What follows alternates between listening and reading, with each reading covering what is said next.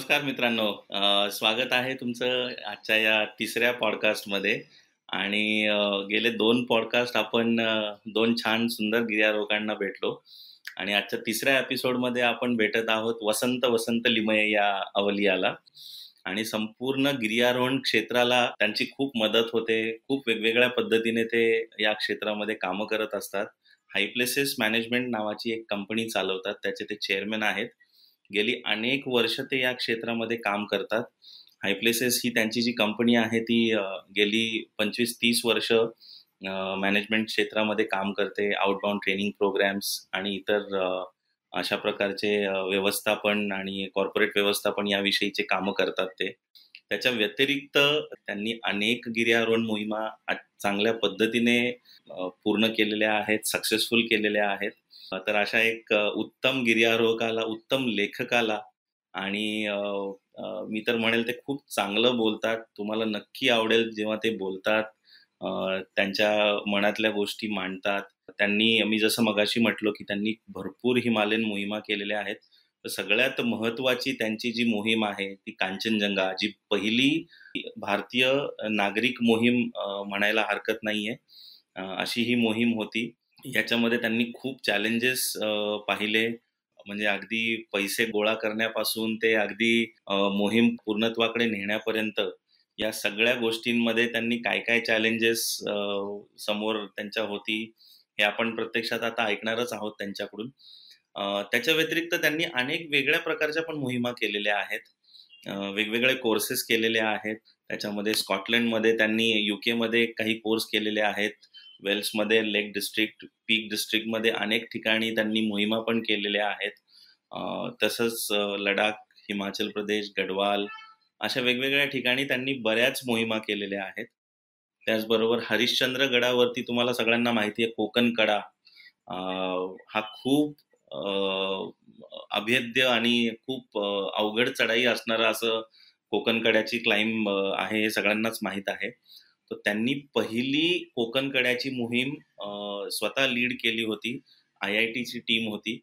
आणि खूप त्या काळामध्ये खूप मोठा पराक्रम असणारी ही मोहीम होती असं मी म्हणेल सगळ्यांना. कारण की खरोखर त्या काळामध्ये तुम्हाला एकतर रोप्स नसायचे क्लाइम्बिंग इक्विपमेंट अवेलेबल नसायचं या सगळ्या गोष्टी नसताना देखील असा एवढा मोठा पराक्रम करणे किंवा अशा प्रकारची मोहीम आखणे सुद्धा याला सुद्धा खूप मोठं एक चॅलेंज म्हणायला हरकत नाहीये. तर अशा प्रकारचं चॅलेंज त्यांनी एक्सेप्ट केलं होतं. सो वसंत लिमय सर तुमचं स्वागत आहे या कार्यक्रमामध्ये लाईफ इन माउंटेन्समध्ये. आणि थँक्यू व्हेरी मच आमचं इन्व्हिटेशन एक्सेप्ट केलं आणि या कार्यक्रमाला आलात ते. तुमचं लोकांना खूप उत्सुकता आहे तुमच्या विषयी ऐकायचं तुमचे विचार समजून घेण्यासाठी. तर तुम्ही या गेल्या अनेक वर्षांपासून या क्षेत्रामध्ये आता तुम्ही ऍक्च्युली गिर्यारोहण केव्हा चालू केलं?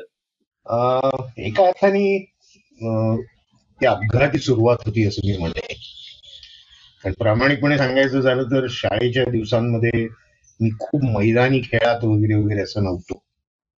किंवा काय फुटबॉलच खेळतोय किंवा खो खो खेळतोय असं नव्हतं. कॉलेजला गेलो मी ठाण्याचा आहे शाळा मोह विद्यालय ठाणे. मग रुईया कॉलेज तर दोन वर्ष रुईया कॉलेजला होतो.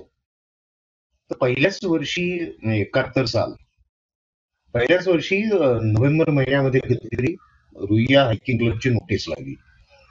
की चंद्रप्रकाशात पेप किल्ल्यावर एक दिवसाची हाईक एक म्हणजे विकटगड माथेरानच्या जवळ आहे जो. तर त्याच्या आधी जरा मला या सर्वच मंडळींबद्दल कुतूहल होतं कारण ही काही एक वेगळ्या प्रकारची जमात म्हणेन ही गमतीशीर कपडे घातलेले एनसीसीचे शर्ट कुठेतरी पॅन्टीला ठिगळ चित्र विचित्र टोप्या डोक्यावरती. आणि ते विशेष आम्ही वेगळे आणि अशा काहीतरी एक प्रकारच्या माझात वावरायचे. मी सहज चौकशी केली ती ही मंडळी कोण आहेत? नाही ते हायकिंग क्लबची मेंबर्स आहेत असं मला सांगण्यात आलं. हे हायकिंग काय प्रकरण आहे? या कुतूहलाने मी त्या पहिल्या हाईकला गेलो. चंद्रप्रकाशात रात्रीची हाईक असं ते प्रकरण होतं म्हणजे त्या काळी शेलू हे स्टेशन नव्हतं तर त्यामुळे नेरळला उतरून आम्ही म्हणजे त्या रेल्वे लाईनच्या वाटी जाऊन पॅनोरामा पॉइंटच्या खाली पेपकडे उतरून मग पेप किल्ला असं ते हाईकचं स्वरूप होतं. तर आम्ही मार्गाला लागलो. चंद्रप्रकाश मस्त हवा गार हवा नोव्हेंबर महिना. जाताना खूप मजा आली. आणि मी कुठून तरी भाडोत्री पिट्टू असतो ना आर्मीचा तो कोणाकडून तरी घेतलेला होता. असं सगळं करत आम्ही किल्ल्यावर पोहोचलो. किल्ल्यावर पोहोचलो सगळंच वातावरण नवीन सगळीच तरुण मंडळी. आणि सूर्योदय झाला आणि दिसणारं दृश्य अप्रतिम होतं. आणि सगळेच दोन तीन तास तिथे आराम केला. गुहा आहे पेबला तटाच्या खालच्या बाजूला. तर तिथे बसून जेवण कम ब्रेकफास्ट असं डबे आणलेले होते. मी नेलेला नव्हता पण बऱ्याच मुली आणि चांगले डबे. कदाचित चांगल्या मुली आणि चांगले डबे असं. तर ते सगळे खाणं आणि धमाल झालेली होती एकंदरीत. तर तोपर्यंत हा सगळा अनुभव अतिशय आनंददायक असा होता. साधारणतः नऊच्या सुमारास नऊ दहा वाजता आम्ही खाली उतरायला लागलो. आणि खाली उतरायला लागलो तर मी उत्साहाने पुढच्या ग्रुपमध्ये होतो. आणि त्या हाईकला माझ्या अंदाजाप्रमाणे आठवते त्यानुसार काहीतरी पस्तीस किंवा चाळीस जण होतो. तर मी सुरुवातीच्या ग्रुपमध्ये यामध्ये हायकिंग हा खूप लोकप्रिय झालेला प्रकार होता तोपर्यंत. बरोबर. तर मी पुढच्या ग्रुपमध्ये होतो मग हळू हळू हळू मागे पडत मी अगदी शेवटच्या ग्रुपमध्ये आलो. पेबवरून खाली उतरून निराळला चालत येणे असा परतीचा मार्ग होता. आणि एकदा सपाटी लागल्यानंतर उन्हाचा तडाखा जाणवायला लागला. तोपर्यंत सॅक घालायची सवय नाही वापरायची सवय नाही. ते पट्टे काचायला लागले होते. पाय दुखायला लागले होते. हे सगळं. आणि मग त्या नेरळपर्यंत येईपर्यंत मी मनातल्या मनात स्वतःला उदंड शिव्या घालत होतो. की कोणी गाडोपणा सांगितलं? हे तंगडतोड करत हे असलं प्रकरण करायचं. आणि त्याच्यातून म्हणे आनंद मिळतो. मी मनातल्या मनात कानाला खडा लावून टाकला की पुन्हा नाही. गमतीचा भाग असा की दोनच आठवड्यानंतर राजमाची आईची नोटीस लागली. आणि माझ्या नकळत माझ्या नकळत मी सॅक करायला लागलो. तर कुठेतरी ते प्रकरण आवडलं होतं. म्हणजे त्यातले जे काही भक्तीच्या प्रवासात झालेला त्रास किंवा जे काही असेल ते तुलनेनं किरकोळ होतं. त्यातून मिळालेला आनंद कदाचित जास्त होता. आणि तिथून सुरुवात झाली. मी डोंगरात जायला लागलो एका अर्थाने. या हायकिंग क्लब बरोबर आणि त्या हाईक्स वर ती सुरुवात झाली. पण मग ते वेळ झपाट्याने लागलं. पुढचं वर्ष आठ दहा हाईक झाल्या असतील. आणि त्यानंतर मी आय आय टीला गेलो. तर आय आय टी त्र्याहत्तरमध्ये मी आय आय टीला मेकॅनिकल इंजिनिअरिंगसाठी जॉईन झालो. माझ्या नशिबाने एकच वर्ष अलीकडे तोही रुग्यातलाच प्राणी होता ज्योतिप्रसाद गव्हाणकर म्हणून. तर त्यांनी बहात्तर साली आय आय टी मध्ये हायकिंग क्लब सुरू केला होता. तर त्यामुळे मला म्हणजे गेल्या गेल्या असं म्हणजे वा वा वा. इथे हायकिंग क्लब आहे आणि तो अर्जंट जॉईन करायचा. कारण त्या काळी एक म्हणजे आता सुख नाही मला शंका आहे पण तुम्हाला कशात तरी एकात भाग घ्यायला लागायचा. एनसीसी एनएसओ आणि एनएसएस असे तीन प्रकार होते. तर एनएसएस आणि एनसीसी आपल्याला माहिती असतं. आणखीन एनएसओ नॅशनल स्पोर्ट्स ऑर्गनायझेशन म्हणून प्रकरण होतं. आणि त्याच्यात हायकिंग हे उपलब्ध असलेला पर्याय होता. त्या तातडीने हायकिंग जॉईन झालं. प्रामाणिकपणे म्हणजे सांगायचं तर आय टी ना अभ्यास वगैरे होता मी तसा उन्हाळ विद्यार्थी होतो. पण आय टीच्या पाच सहा वर्षामध्ये मनापासून कुठली गोष्ट केली असेल तर गिरीभ्रमण आणि गिर्यारोहण कारण तेव्हा गंमत शिवायची की आय आय टी पाच दिवसाचा आठवडा. त्यामुळे आय आय टी ही शनिवारी असायची. शनिवारी परत यायचं जिथे कुठे हाईक संपेल तिथून. आणि मग ठाण्याला ठाण्याला राहायचं तर ठाण्याला किंवा आय आय टीला परत न येता दुसऱ्याच कुठल्या तरी स्टेशनवर जाऊन झोपायचं आणि रविवारची कॉलेजची हाईक अटेंड करायची. रुहिया होतं एस आय एस होतं रुपा रेल्वे तर त्यांच्या हाईकला म्हणजे आठवड्यामध्ये दोन दोन हाईक करणे असा प्रकार पहिल्या दुसऱ्या वर्षी सुरू झाला. आणखी एक प्रकार असा होता की आय आय टी क्लर्कडे थोडी का थोडी बहुत का होईना इक्विपमेंट होती. म्हणजे रोप्स होते काही कॅराबिन स्नॅपलिंग वगैरे होत्या. तर बऱ्याच कॉलेजेसचे हायकिंग क्लब आम्हाला आय आय टी वाल्या पोरांना नाही तुम्ही या जरा बरं असतं. आणि रोप वगैरे घेऊन या. तर आम्ही थोडस त्याच्यावरती भावही खायचो की आमच्याकडे रोप आहे. पण आम्ही त्यातल्या त्यात वासरात लंगडी काय तसे जरा शहाणे होतो. किंवा अनुभवी होतो. त्यामुळे त्या हाईक्सना जे कोण ऑर्गनायझर्स असतील त्यांना हे दोघं तिघ जण आय आय टीतून आलेत याचा खूप आधार वाटायचा. म्हणजे मला काही काही रंगलेल्या धमाल हाईक साठवतात म्हणजे माथेरानच्या याच्यामध्ये म्हणजे तावलीचा डोंगर म्हणून आहे. तर दुर्गा कॉलेजची हाईक आणि त्या हाईकला काहीतरी एकशे आठ का एकशे दहा जण होते. म्हणजे पहिली मंडळी स्टेशन सोडत होती तेव्हा शेवटची मंडळी स्टेशन सोडत होती तेव्हा पहिला ग्रुप वर पोहोचलेला होता. आणि परत येताना पूर्ण ग्रुप झाले. अर्थातच शंभराच्या वर मंडळी त्यामुळे त्याचे आठ दहा ग्रुप झाले होते. त्यात काही मंडळी खरोखर हायकिंगसाठी म्हणून आलेली होती. काही म्हणजे इतर मज्जा करायला आलेली होती. हे विचित्र असतं ना? तर त्यांना अक्षरशः हकलत न्यायला लागायचं आणि त्यांना काही घेणं नव्हतं. टायमिंग या वाटेवरती जरा अवघड आहे हे आहे ते. त्यांना काही घेणं नव्हतं. ते आपले आपाप आपापसात मशगूल होते.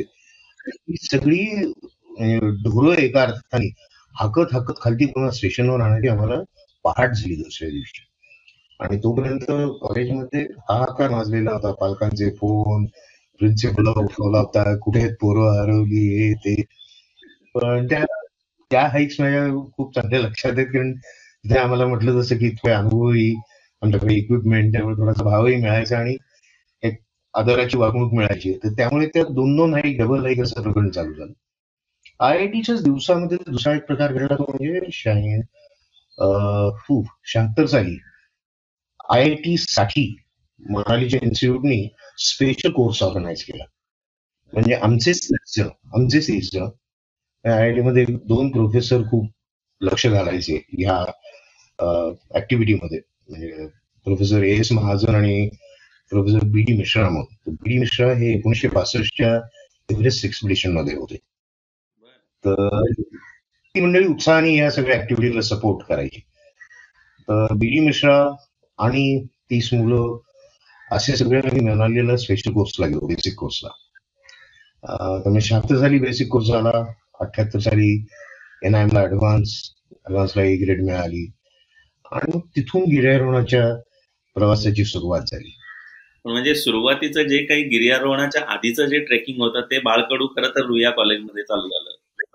रुयामध्ये सुरू खरं पण मग आय आय टी मध्ये ऍडमिशन घेतल्यानंतर हे जे काही पुढचे कोर्सेस केले किंवा खर तर रॉक क्लाइम्बिंगच्या काही मोहिमा असतील तर हे खरं सुरुवात आय आय टी मधून झाली. तर तो अनुभव कसा होता? एक सांगायचं तर वय धमाल होतो. त्यात आम्ही हॉस्टेलला राहायला. म्हणजे एका अर्थाने घर नावाच्या तुरुंगातून सुटलेली पक्षी होतो. अभ्यास करायचा असे डोक्यात ठेवलेली गोष्ट होती. परंतु आय आय टी सारख्या ठिकाणी एक फार महत्वाची गोष्ट घडते. समवयस्क मंडळी आजूबाजूला उदंड वेगवेगळ्या इंटरेस्टमध्ये मनापासून काहीतरी करणारे असे वेगवेगळे छोटे छोटे खूप ग्रुप्स आय आय टी मध्ये सापडतात. कोणीतरी आय आय टीत आहेत पण काय करतात? नाटक करतात. आय आय टीत आहेत काय? बासरी वाजवतात. असे एक्स्ट्रा करिक्युलर इंटरेस्ट आपण ज्याला म्हणतो तर त्याच्यामध्ये इंटरेस्ट घेणारे खूप वेगवेगळे ग्रुप्स होते. आणि त्या सगळ्याला आय आय टीच्या माध्यमातून प्रोत्साहन मिळत असे. हे खूप महत्वाचं होतं. कारण ते प्रोत्साहन नसतं तर कदाचित एवढ्या त्या ऍक्टिव्हिटीज वाढल्या असते की मला शंका आहे. पण त्यामुळे आय आय टी मध्ये म्हणजे I I T mood Indigo festival अजूनही मला वाटतं चालू आहे. तो बऱ्याच इतर कॉलेजमध्ये पॉप्युलर तर मूड इंडिगो सारखा फेस्टिवल आणि त्याचं एवढं मोठं बजेट आणि मग तो टीव्हीवर येतो किंवा वेगवेगळ्या गोष्टी घडतात. हे सारं आय आय टीचं वातावरण पोषक असल्या कारणाने आणि आय आय टीचं त्याला हातभार असल्या कारणाने ते खूप छान पद्धतीनं घडत गेलं. म्हणजे आमच्या एक्सपिरियन्स ज्या काही होत्या म्हणजे सत्याहत्तर साली बेसिक कोर्स झाला शहात्तर अठ्याहत्तरला ऍडव्हान्सला गेलो सत्याहत्तर साली मी माउंटेनिअरिंग सेक्रेटरी होतो. तर आम्ही एक वेगळीच एक्सपिडिशन प्लॅन केली की जी डोंगरात नव्हती किंवा आम्ही कुठलं शिखर चढणार नव्हतो. तर शबरी नावाची आपल्या ओरिसामध्ये उगम पावणारी नदी उत्तरेकडे जाते. आणि मग तेव्हाचा मध्य प्रदेश आणि ओरिसाच्या सीमारेषेवरून खाली येऊन आंध्रमध्ये गोदावरीला भेटते. सुमारे तीनशे साडेतीनशे मैलाचा प्रवास. त्या नदीचा. तर ही एक्सपिडिशन अशी होती की आम्ही नदीच्या काठानं ते चालत करणार होतो. अठ्ठावीस जणांचा ग्रुप आठ एक सिरियस गिर्यारोहणवाले आणि बाकीचे सगळे स्टडी ग्रुप्स होते socio economic survey photographic survey geology तर अशी वीस जणांची इतर टीम आणि आठ जणांची आमची कोअर टीम अशी एक्सप्रेशन पहिल्यांदा हा विचार मनात आणणे त्याच्यासाठीची तयारी करणे प्रामाणिकपणे सांगायचं लॉजिस्टिक्स हा जो काही प्रकार सर्वच मोहिमांमध्ये लागतो गिर्यारोहणात लागतो इतर ठिकाणी लागतो. पण त्याचं खऱ्या अर्थाने उदंड शिक्षण त्या मोहिमेतून मिळालं शबरी रिव्हर व्हॅली एक्सपिडिशन एकोणीशे सत्याहत्तर तर हे जे काही प्रकार होते याला प्रोत्साहन नसतं. आय आय टी सारख्या संस्थेचं तर खूप अवघड होतं. म्हणजे त्या एक्सपिडिशनला आम्हाला जीप लागणार होती. आणि आय आय टीच्या डायरेक्टरनी पत्र दिलं म्हणून ऋषी महेंद्र यांनी तिथल्या एका लोकल एजंटला सांगून म्हणजे त्यांचा डिस्ट्रीब्युटर होता महेंद्रच्या गाड्यांचा त्याला सांगून आम्हाला एक जीप आणि ट्रेलर देवला होता.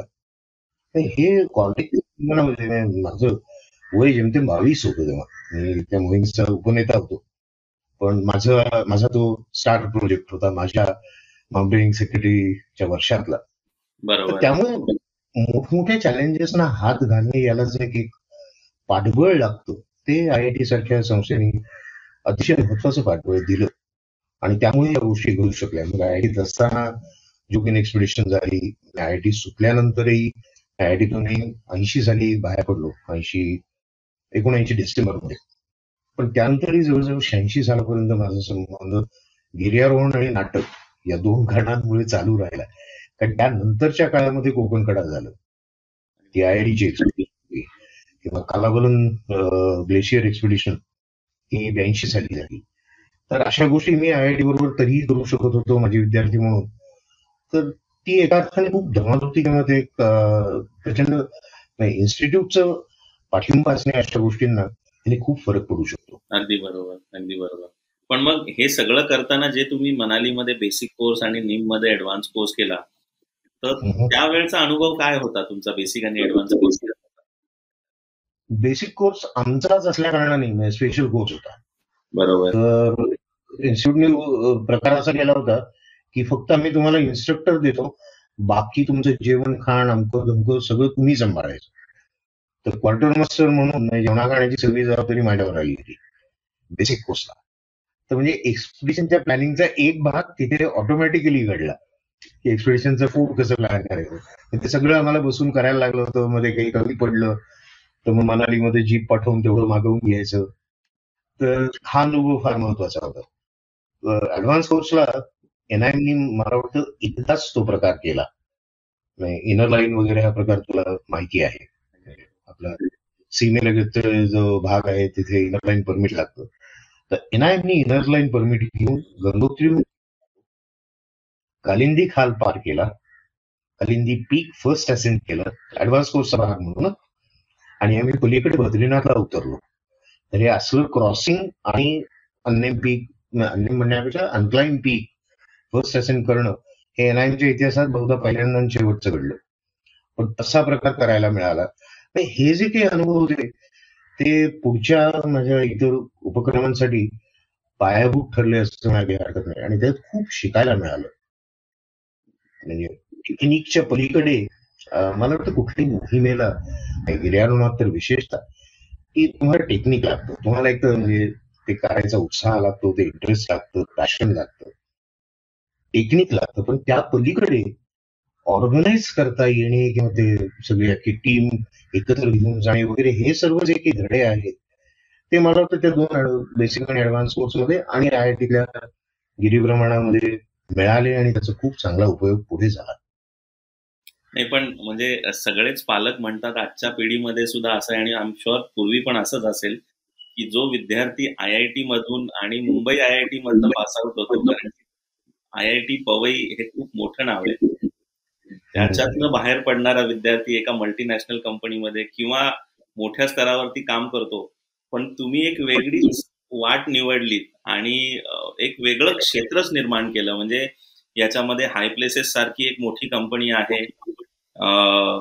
तुम्ही गिर्यारोहण हा छंद आणि गिर्यारोहण हे प्रोफेशन किंवा त्या पद्धतीचं वेगळ्या पद्धतीचं काम करणे म्हणजे याच्या मागचं काय रसायन होतं नक्की एक्झॅक्टली एक्झॅक्टली एक सांगायचं तर म्हणजे आय आय टीतून बाहेर पडलो तुझे सगळं म्हणालास की आय आय टी सारखी इन्स्टिट्यूट मान्यवर इन्स्टिट्यूट आणि बहुतेक माझ्या काळी देखील सुमारे ऐंशी टक्के मंडळी अमेरिकेत जायची.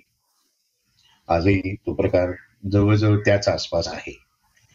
परंतु प्रामाणिकपणे सांगायचं तर आयआयटीतून बाहेर पडताना माझ्या डोळ्यासमोर स्वच्छ होतं की आयआयटीची डिग्री वगैरे सगळं छान आहे परंतु ते पोटा पाण्यासाठी आयुष्यात काय करायचं? असं मला कोणी ऐंशी झाली विचारलं असं मी सांगितलं असतं गिर्यावरून माउंटेनिंग करायचं आणि माउंटेनिंगमध्ये तुला कल्पना आहेच की दोन सीझन असतात हिमालय क्लायमिंगचे प्री मान्सून पोस्ट मान्सून म्हणजे मे जून आणि सप्टेंबर ऑक्टोबर. तर एक जबरदस्त इच्छा अशी होती की वर्षात दोन एक्सपिडिशन झाल्या पाहिजे. पहिली नोकरी घेतली त्या नोकरीत मारामारी करून एक महिन्याची रजा मिळाली. पण आता दुसऱ्या एक्सपिडिशनला जेव्हा जायचं होतं तेव्हा कोण देणार ना? कुठली कंपनी ऑर्गनायझेशन रद्द कशी देणार? मग काही नाही सोपा मार्ग होता की ती कंपनी सोडायची. दुसऱ्या एक्सपिडिशनला जायचं परत आल्यावर नवीन जॉब घ्यायचा. पण एक म्हणजे सांगायला पाहिजे आणि ते श्रेय आयटीच्या सर्टिफिकेटला होतो. हे मी तितक्याच प्रामाणिकपणे सांगू इच्छितो. कारण ते आय टी सारखी डिग्री हातात असल्या कारणे तो एक सोपा पासपोर्ट होता. जॉब मिळायचा.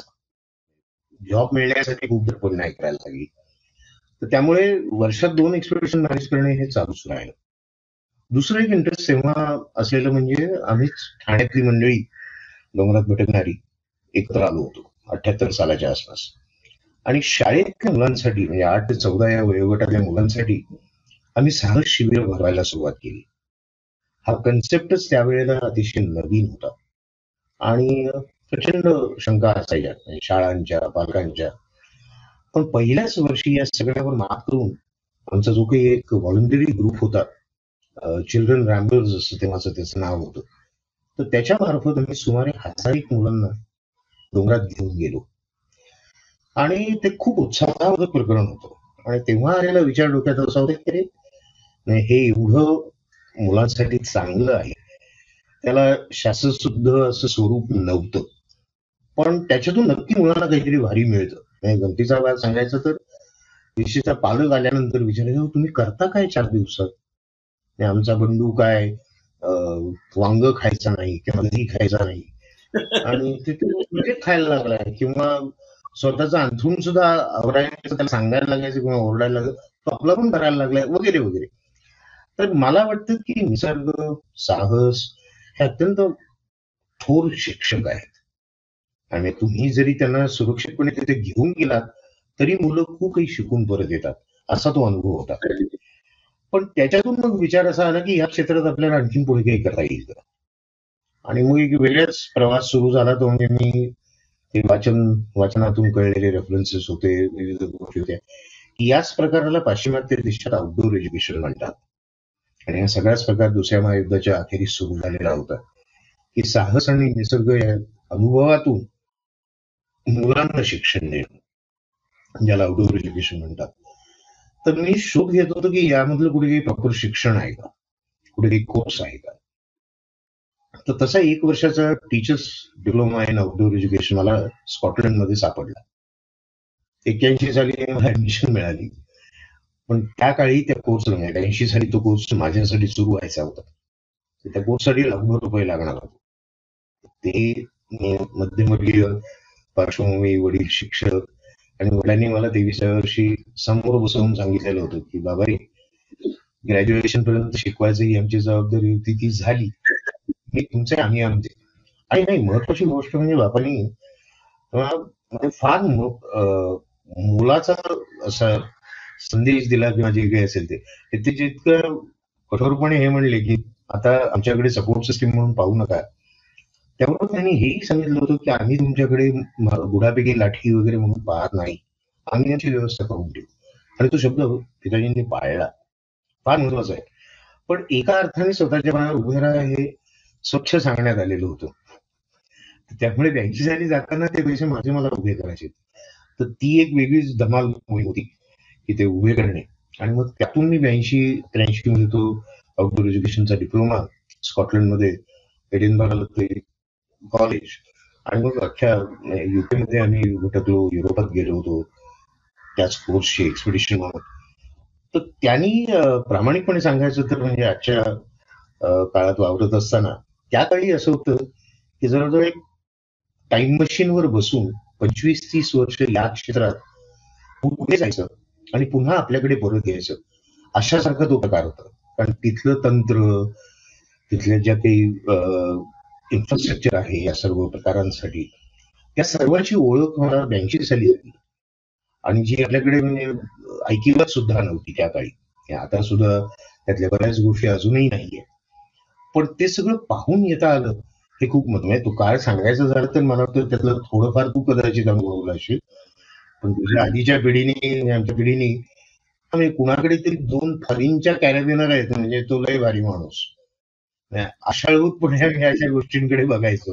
कारण ऑर्डनन्स फॅक्टरीतल्या लोखंडी कॅरेबिनर्स किंवा स्नॅपलिंग ज्या असायच्या पण इम्पोर्टेड अल्युमिनियमची कॅरेबिनर म्हणजे वा वा वा. त्याच्याकडे सोन्याचा दागिना असल्यासारखं असायचं. तर तो काळ होता आणि त्याच्यात हे सगळं पाहून येतात. माझ्या मते तो एक फार मोठी उडी माझ्यासाठी होती. आउटडोअर मॅनेजमेंट सारखा कोर्स मुळात करणं आणि त्या काळात ही कल्पना येणं आणि त्याच्यासाठी पैसे रेज करणं आणि त्याच्याही पुढे जाऊन बाबांना कन्व्हिन्स करणं की मला असा कोर्स करायचा आहे. तर म्हणजे हे हे एखाद्या आउटडोअरच्या माणसाच्याच डोक्यात येऊ शकतं पण हे हे कसं घडलं एक्झॅक्टली आणि तिथे जाऊन काय काय चॅलेंजेस आले? हे सुद्धा आमच्या आय मीन लोकांना ऐकायची आहे. एक भाग असा की प्रामाणिकपणे सांगायचं तर म्हणजे आई म्हणजे घरून काय वातावरण होतं किंवा पाठिंबा होता त्यातलं आईला प्रचंड काळजी वाटायची.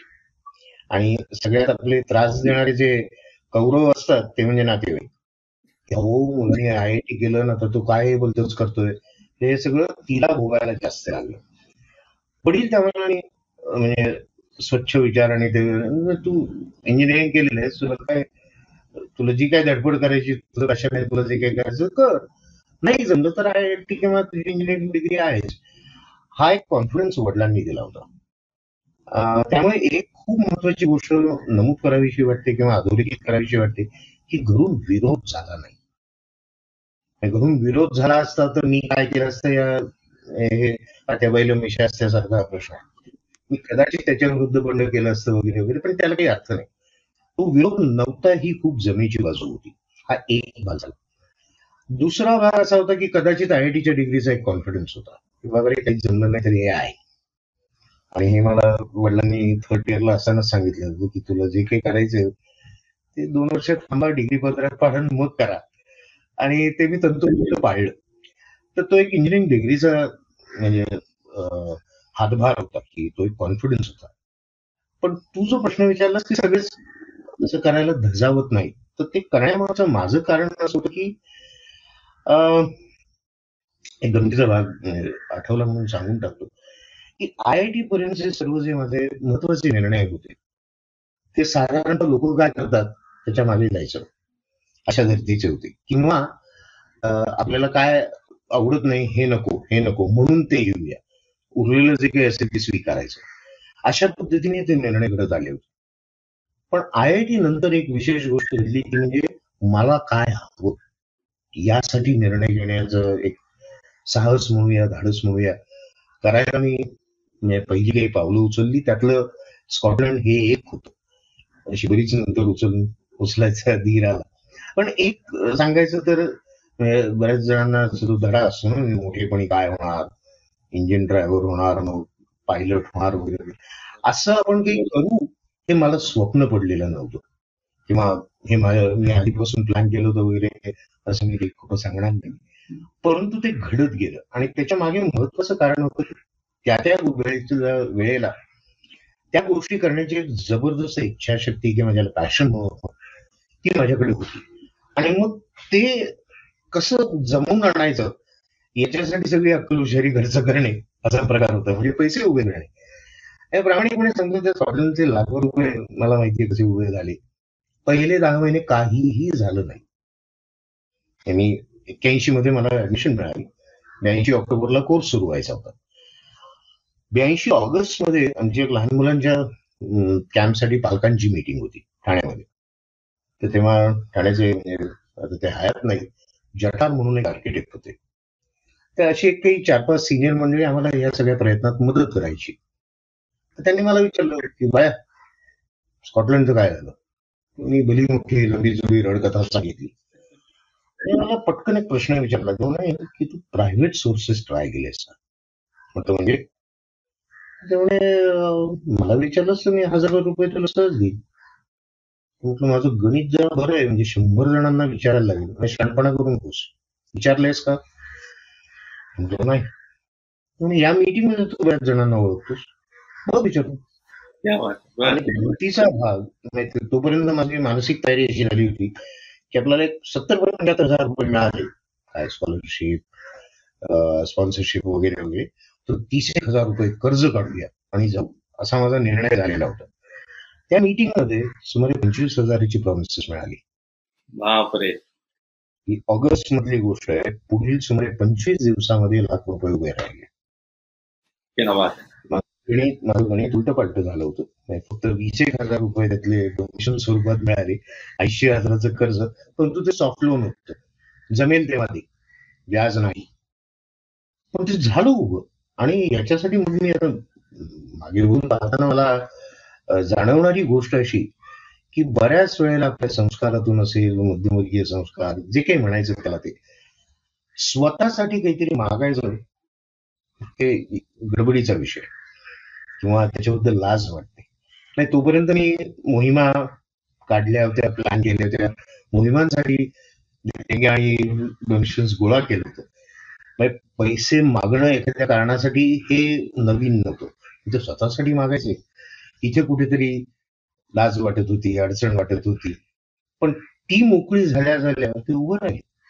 म्हणजे मला असं वाटतं की तुमची जर इच्छाशक्ती असेल तुम्हाला खरोखर काहीतरी करायचं असेल पैसे ही अडचण असते.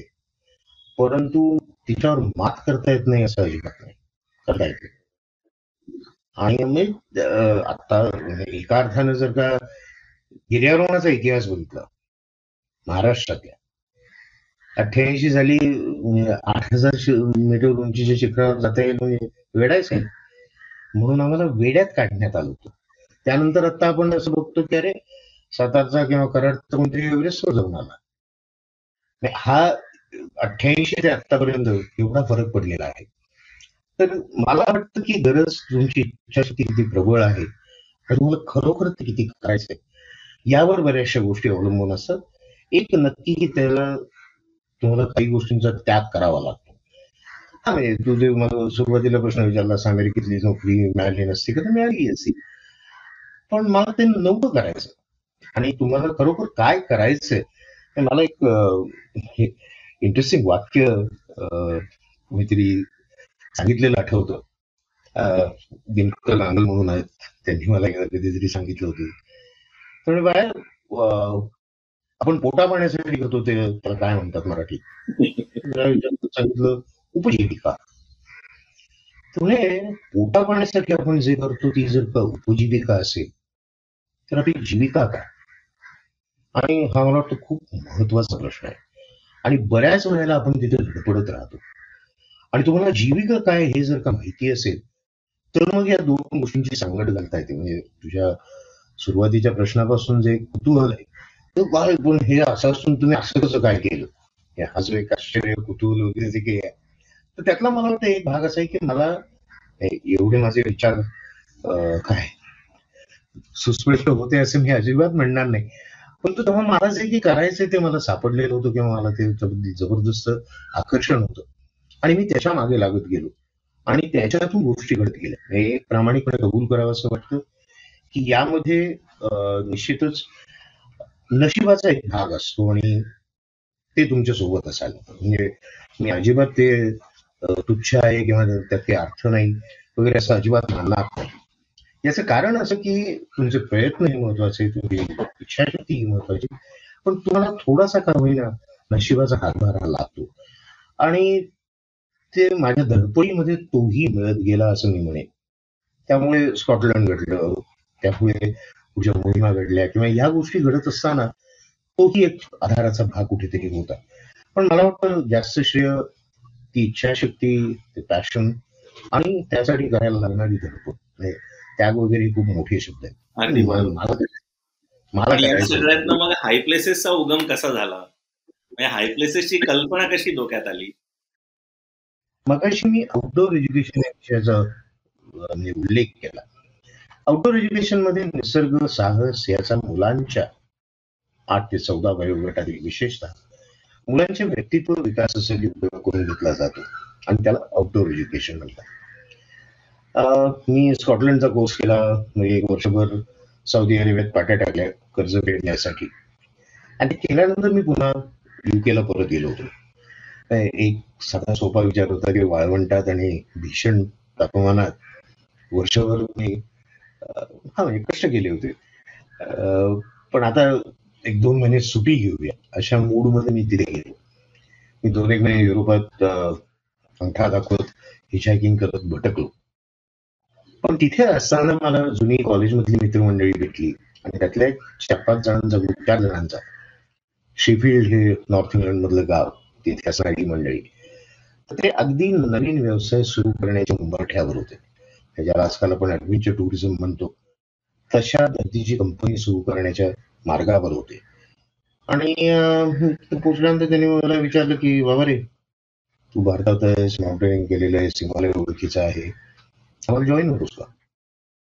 तर माझ्यासमोर काही भयंकर मोठे प्लॅन्स वगैरे परत आल्यानंतर काय करायचं अजिबात होते आणि मला अचानक असं जाणवलं की धमाल आहे. याच्यात दोन पैसे मिळतील आणि मोकळा वेळ देखील मिळेल. कारण ह्या दोन्ही गोष्टी मला खूप महत्त्वाच्या होत्या. त्यामुळे हो म्हटलं. त्यामुळे मी पाचवा डायरेक्टर पार्टनर असं त्या कंपनीत झालो. त्या कंपनीचं नाव होतं हाय ठरवलेलं नाव होतं. पण ती प्रायमरी ब्रिटिश क्लायंट ग्रुप्सना ब्रिटिश वेगवेगळ्या दहा बाराच्या संख्येने ग्रुप्सना की मला ट्रेकिंगसाठी आणायचं. अशी ती त्या उद्योगाची कल्पना होती. त्या उद्योगाला मदत करण्याच्या दृष्टीनं मार्केटिंगमध्ये मदत करण्याच्या दृष्टीनं ऑडिओ व्हिज्युअल बनवणे याच्यातून मला जरा तोपर्यंत बऱ्यापैकी रुची होती आणि बऱ्यापैकी जमायला लागलं होतं. तर ते दरवर्षीच ऑडिओ व्हिज्युअल मी हायसाठी करायचो. त्यासाठी नोव्हेंबरच्या अखेरीस युके मध्ये तीन महिन्यासाठी जायचं. आणि साठ फेब्रुवारी परत यायचा असा परिपाठ होता. तर त्या काळामध्ये या इतर चार पार्टनर्स पैकी दोघ जणांकडे आउटडोअर मॅनेजमेंट डेव्हलपमेंट असा अनुभव होता. म्हणजे हेच साहस निसर्ग याचा उपयोग मॅनेजमेंट डेव्हलपमेंटसाठी लिडरशिप डेव्हलपमेंटसाठी टीम बिल्डिंगसाठी करता येऊ शकतो असं ते शास्त्र. आणि तसे प्रोग्राम्स करायचे मी त्या तीन महिन्याच्या काळात तिथे असताना बसून काय करतो रिसोर्स म्हणून रिसोर्स पर्सन म्हणून मी त्या प्रोग्राम्सवर जायला लागलो. आणि मग दरवर्षी एक साधारणतः तिथे असताना तीन एक महिन्याच्या काळात चार पाच प्रोग्राम्स घडायचे. असं करता करता एकोणनव्वद साली एक भारत पेट्रोलियमचा ट्रेनिंग मॅनेजर होता. आणि त्याची मुलं आमच्या बरोबर ऍडव्हेंचर कॅम्पला येऊन गेलेली होती. त्यांनी एकदा मला धरला. की अरे आम्ही ह्या प्रकारच्या प्रोग्रामबद्दल खूप काही वाचलेलं आहे.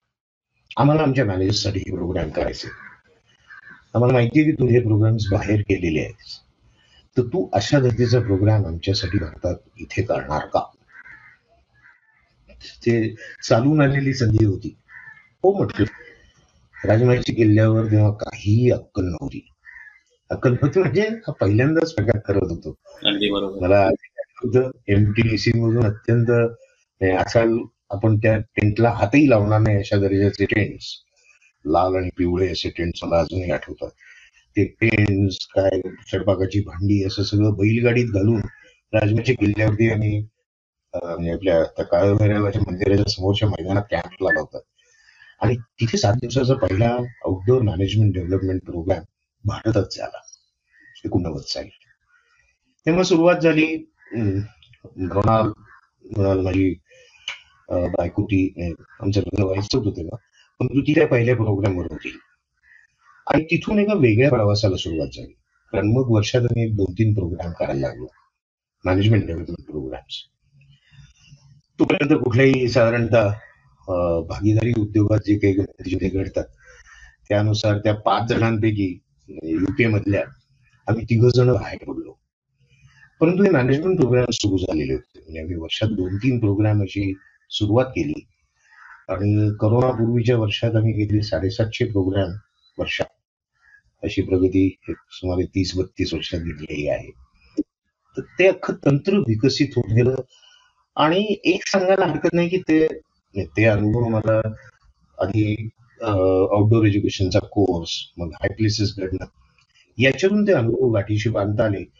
आणि त्याचं ऍप्लिकेशन त्याचा वापर योग्य ठिकाणी होत गेला आणि मग तो वाढवण्याचं साठी आम्ही जी काही धडपड केली प्रयत्न केले.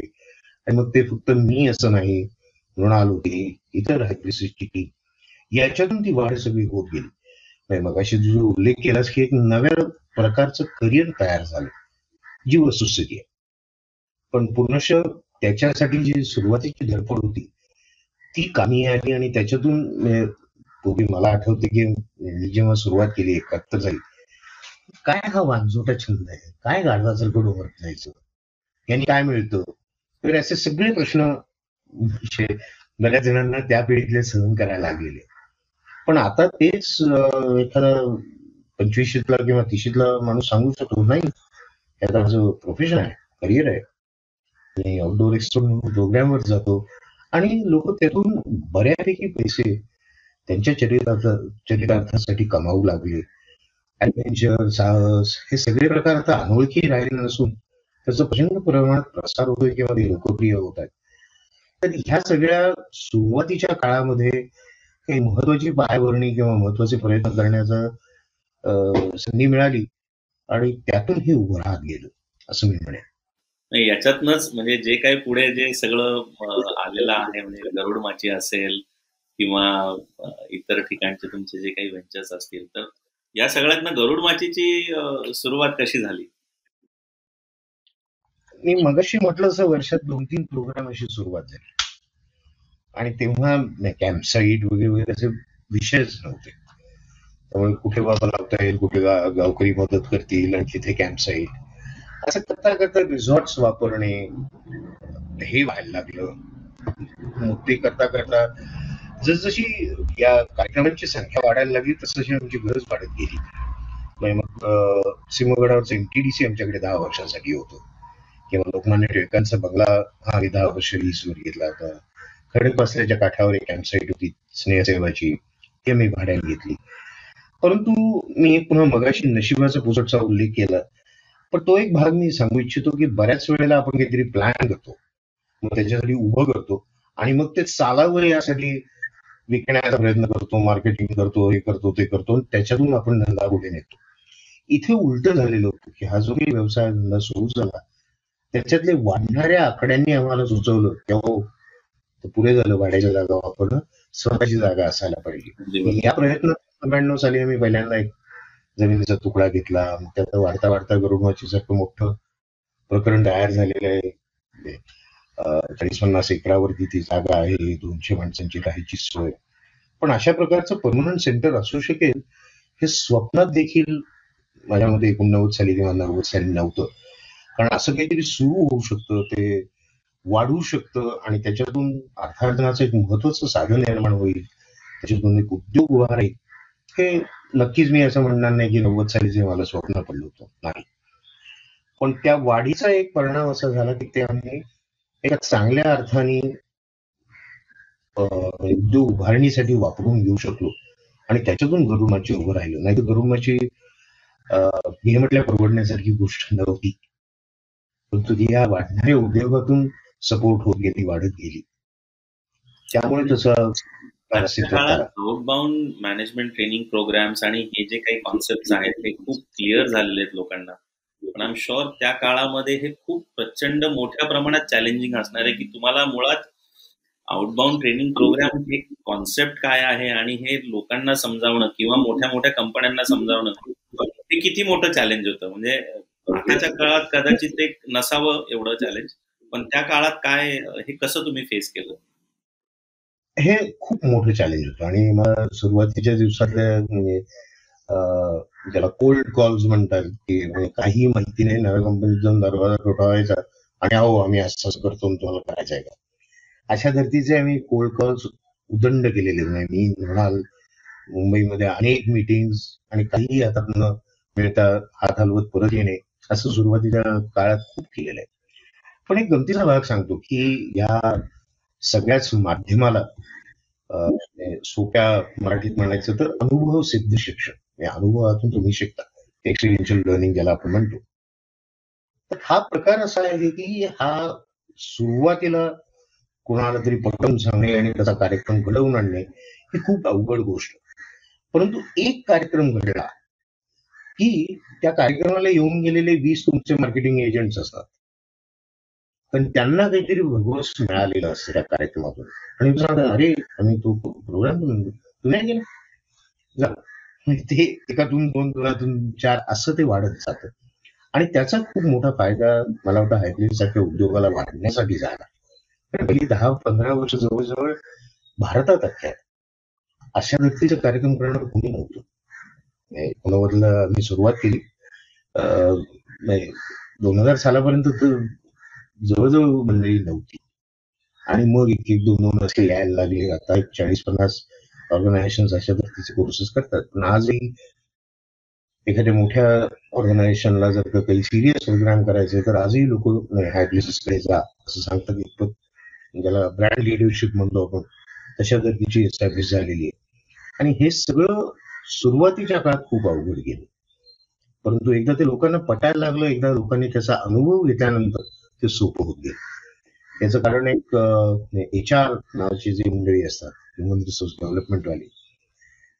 ते ही बरीचशी मंडळी एक दोन तीन वर्षांतून नवीन कंपनीत जातात. मग ते आमचे मार्केटिंग एजंट असल्यासारखं होतं. कारण ते नव्या कंपनीत जाऊन अरे इथे करूया. इथे अजून असं काही झालेलं नाही. अशा कारणाने वाढ होत गेली.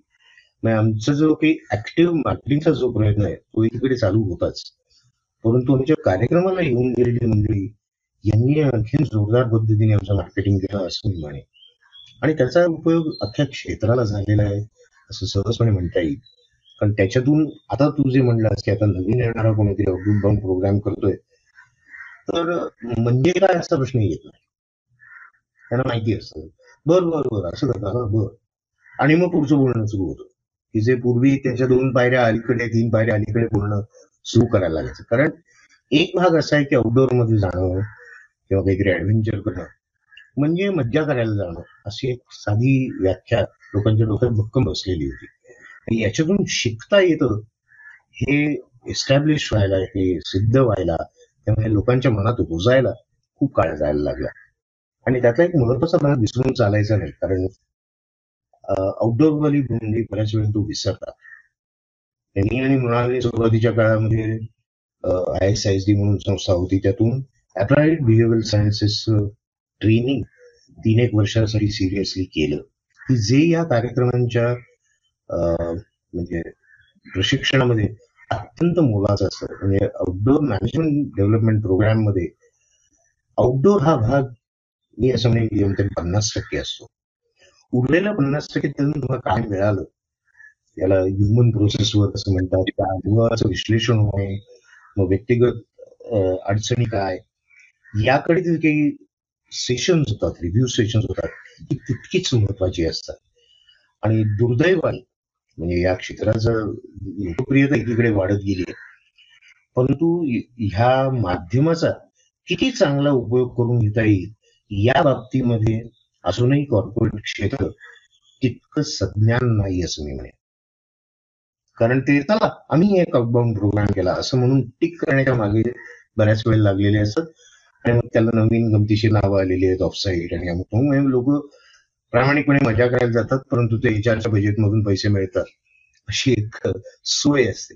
परंतु याचा अत्यंत महत्त्वाचा उपयोग लोकांच्या वागण्यामध्ये बिहेव्हिअरल चेंज ज्याला म्हणतो यासाठी करून घेता येतो. आणि या दृष्टिकोनातून कॉर्पोरेट सेक्टरनी याकडे जास्त सखोलपणे बघण्याची गरज आहे. आणि ते दुर्दैवाने हे मीडियम लोकप्रिय झाल्या कारणाने काही वेळेला दुर्लक्षित जात.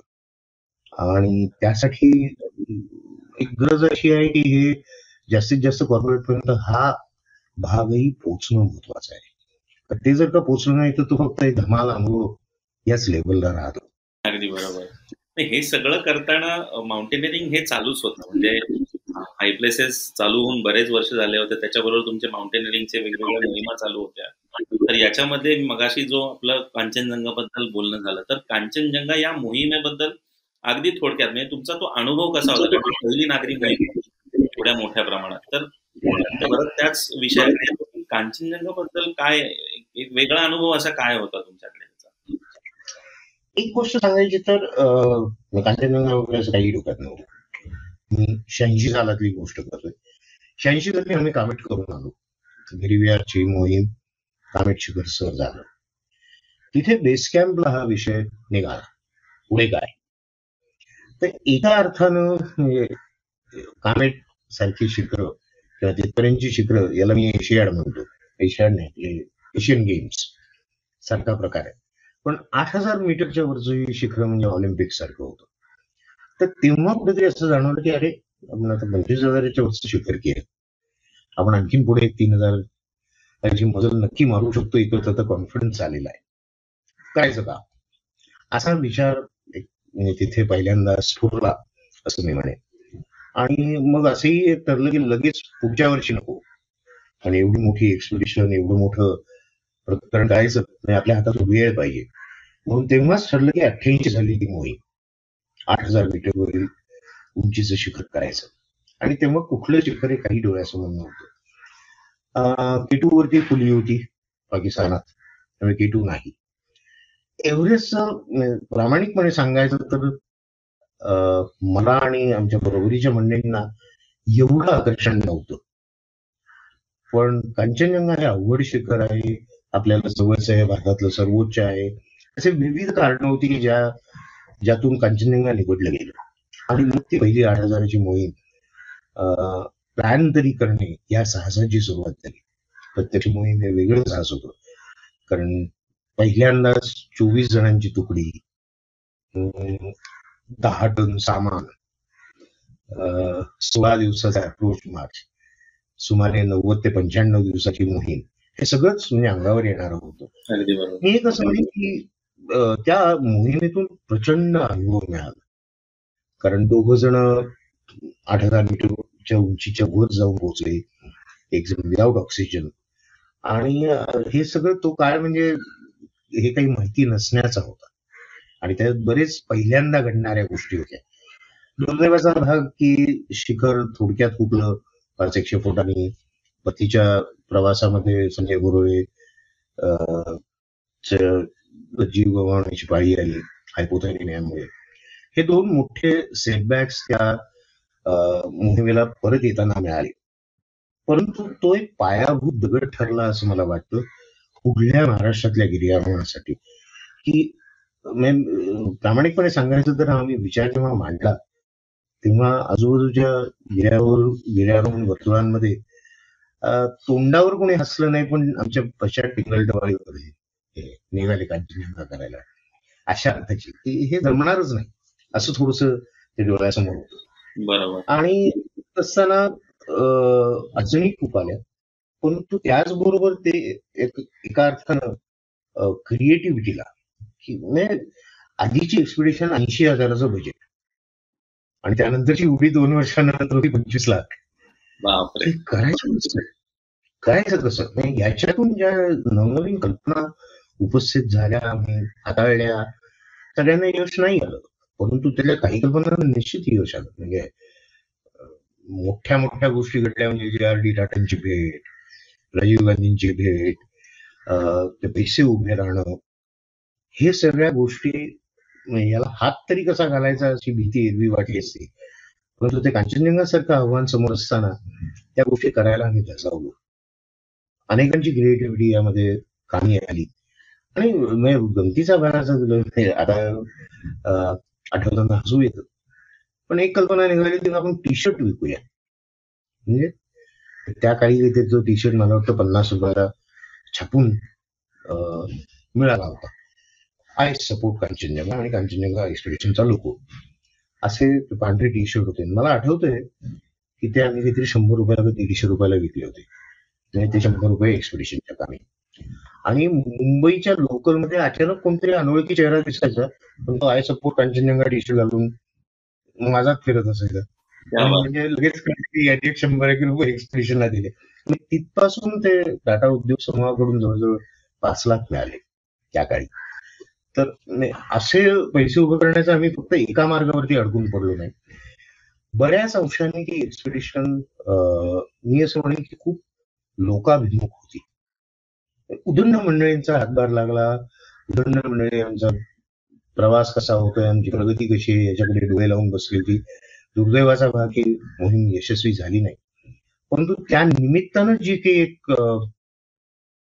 म्हणजे जागरूकता आली किंवा लोकांना माहिती झालं की अरे असं काहीतरी असतं. ह्या सगळ्या प्रकाराचा मला असं वाटतं की बऱ्याच जणांनी गुरुनी दाखवलेलं आहे की तो एक पायाचा दगड होता ही मोहीम.